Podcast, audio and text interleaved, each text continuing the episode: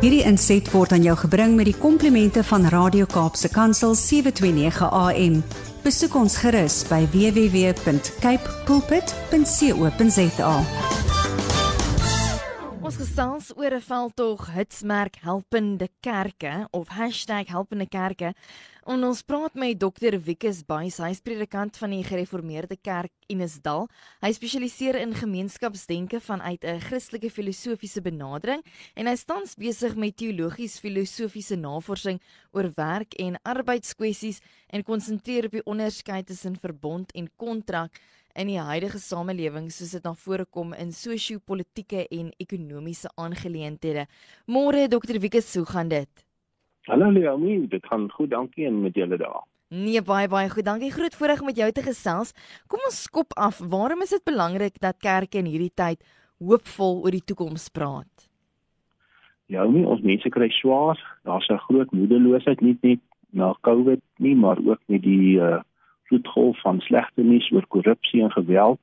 Uh in ons uh Christene moet nie ons blind hou daarvoor nie. Mm. En uh, dit lyk asof die slegte nie skynbaar nie op aan nie. Daarom is dit so belangrik dat Christene wat die Heilige Gees in hulle het, wat in die opstanding van die Here Jesus glo, mm. dat ons werklik ook dit wat vir ons uh die geloofswaarheid is wat die Here vir ons gegee het, na vore bring. Die groot gevaar is dat ons onsself as slagoffers begin sien. Mm.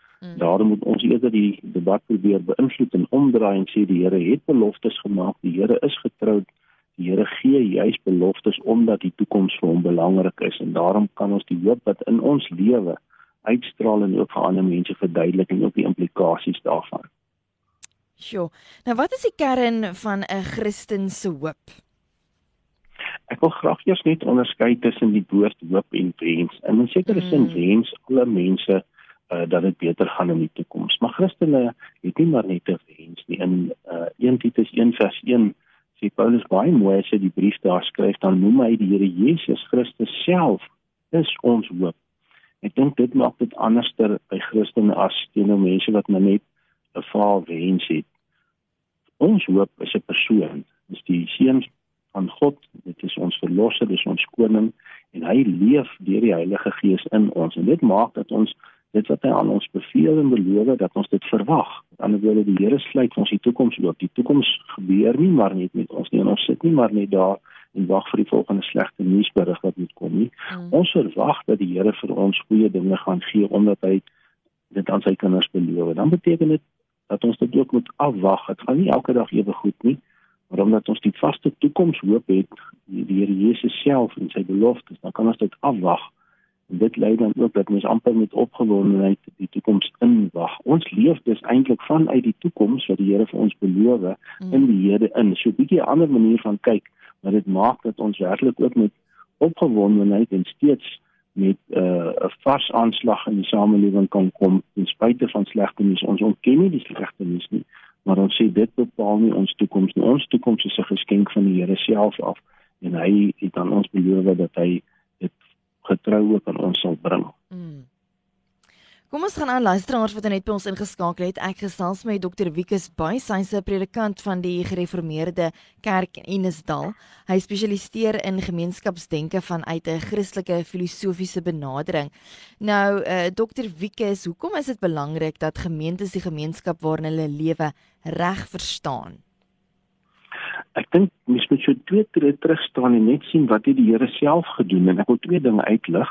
Die eerste ding is dat God self is 'n God wat gemeenskap skep. Trouwens, as ons mooi luister in Genesis waar die Here die eerste keer praat as hy sê dat hy die mens skep, hmm. dan sê hy, "Laat ons mense maak." Dan verwys hy daarna homself as Vader, Seun en Gees. Met ander woorde, gemeenskap is vir die Here belangrik. En dan wanneer hy die mens skep, dan skep hy vanuit die gemeenskap en hy skep ook in die gemeenskap. Mm. So ons moet uh, hierdie tendens wat ons deesdae het om net eintlik enkelinge raak te sien, een een mense, moet ons eintlik sê nee, ons moet so 'n bietjie verder ding, 'n bietjie dieper gaan oor wat die Here self gemaak het. Die tweede ding is dit wat die Here uh, na ons toe gestuur het, die woord wat mens geword het, God wat self na die aarde toe kom Here wat self bedoel om in die wêreld gehoor te word. Met ander woorde, die Here self 'n liefdevolle uitreik en 'n liefdevolle kyk op sy skepping en ook uh om die liefde wat hy in sy kinders se lewe na vore bring dat dit ook uitgedra word in die gemeenskappe rondom. Ons mag nie uh, onsself toesluit agter kerkmure. Uh, ons mag onsself nie terugtrek en eintlik so op 'n tipe van 'n eilandjie sit eintlik maar amper baie keer uh selfsugtig kan wees of om watter rede ook al. Mm. nee die Here het gekom die Here het sy Heilige Gees uitgestort die Here het gesê gaan uit en gaan na die wêreld toe en maak ook die liefde wat die Here self is en het maak dit bekend aan die ander mense. Ons moet dus ons eie gemeenskappe reg verstaan. Hulle uh wat met hulle elke dag gebeur hulle vrese Ons kan nie verby die sondes kyk nie, ons moet dit ook raak sien, maar ook die ontsaglike nood wat in die gemeenskappe is. Mm. Dit is juis wat die Here wil aanspreek. In sy liefde wil hy hierdie dinge aanraak en die manier hoe hy dit doen is deur gewone mense soos ek en jy wat in die gemeentes lewe, maar die gemeentes is deel van 'n bepaalde gemeenskap of binne bepaalde gemeenskappe.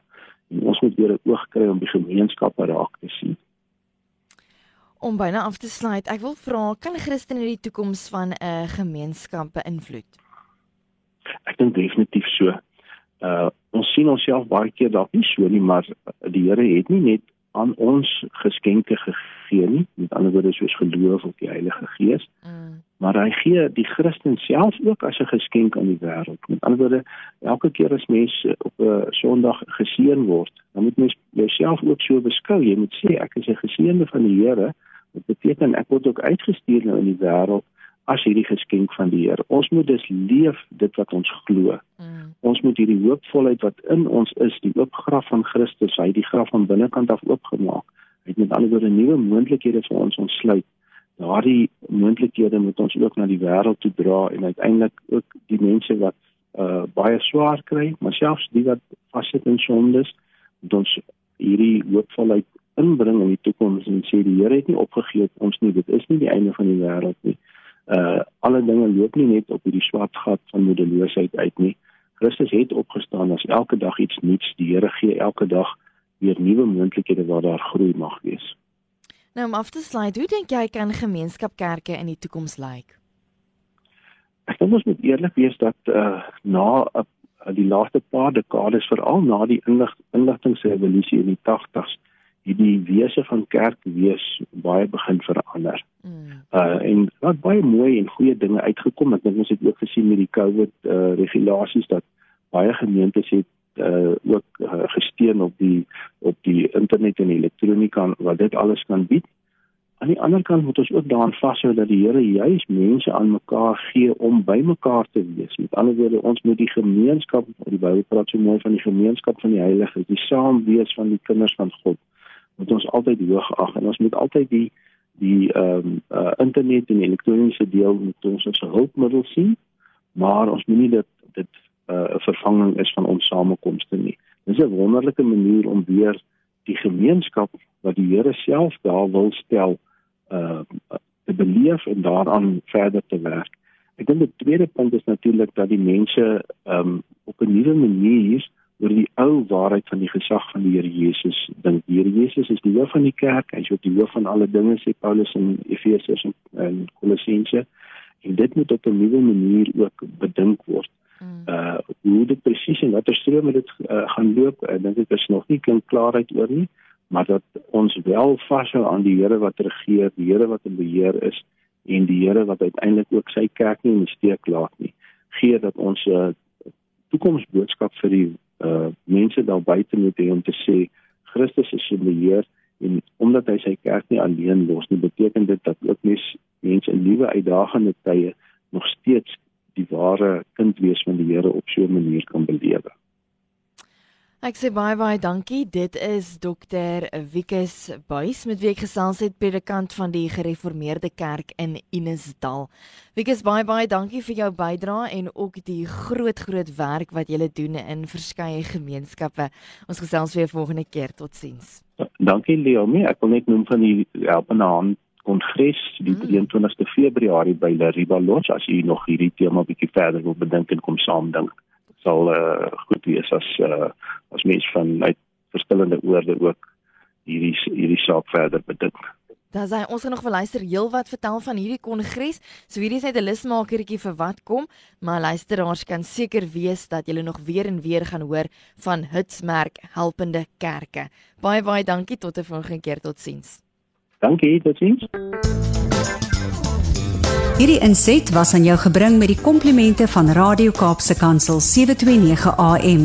Besoek ons gerus by www.cape pulpit.co.za.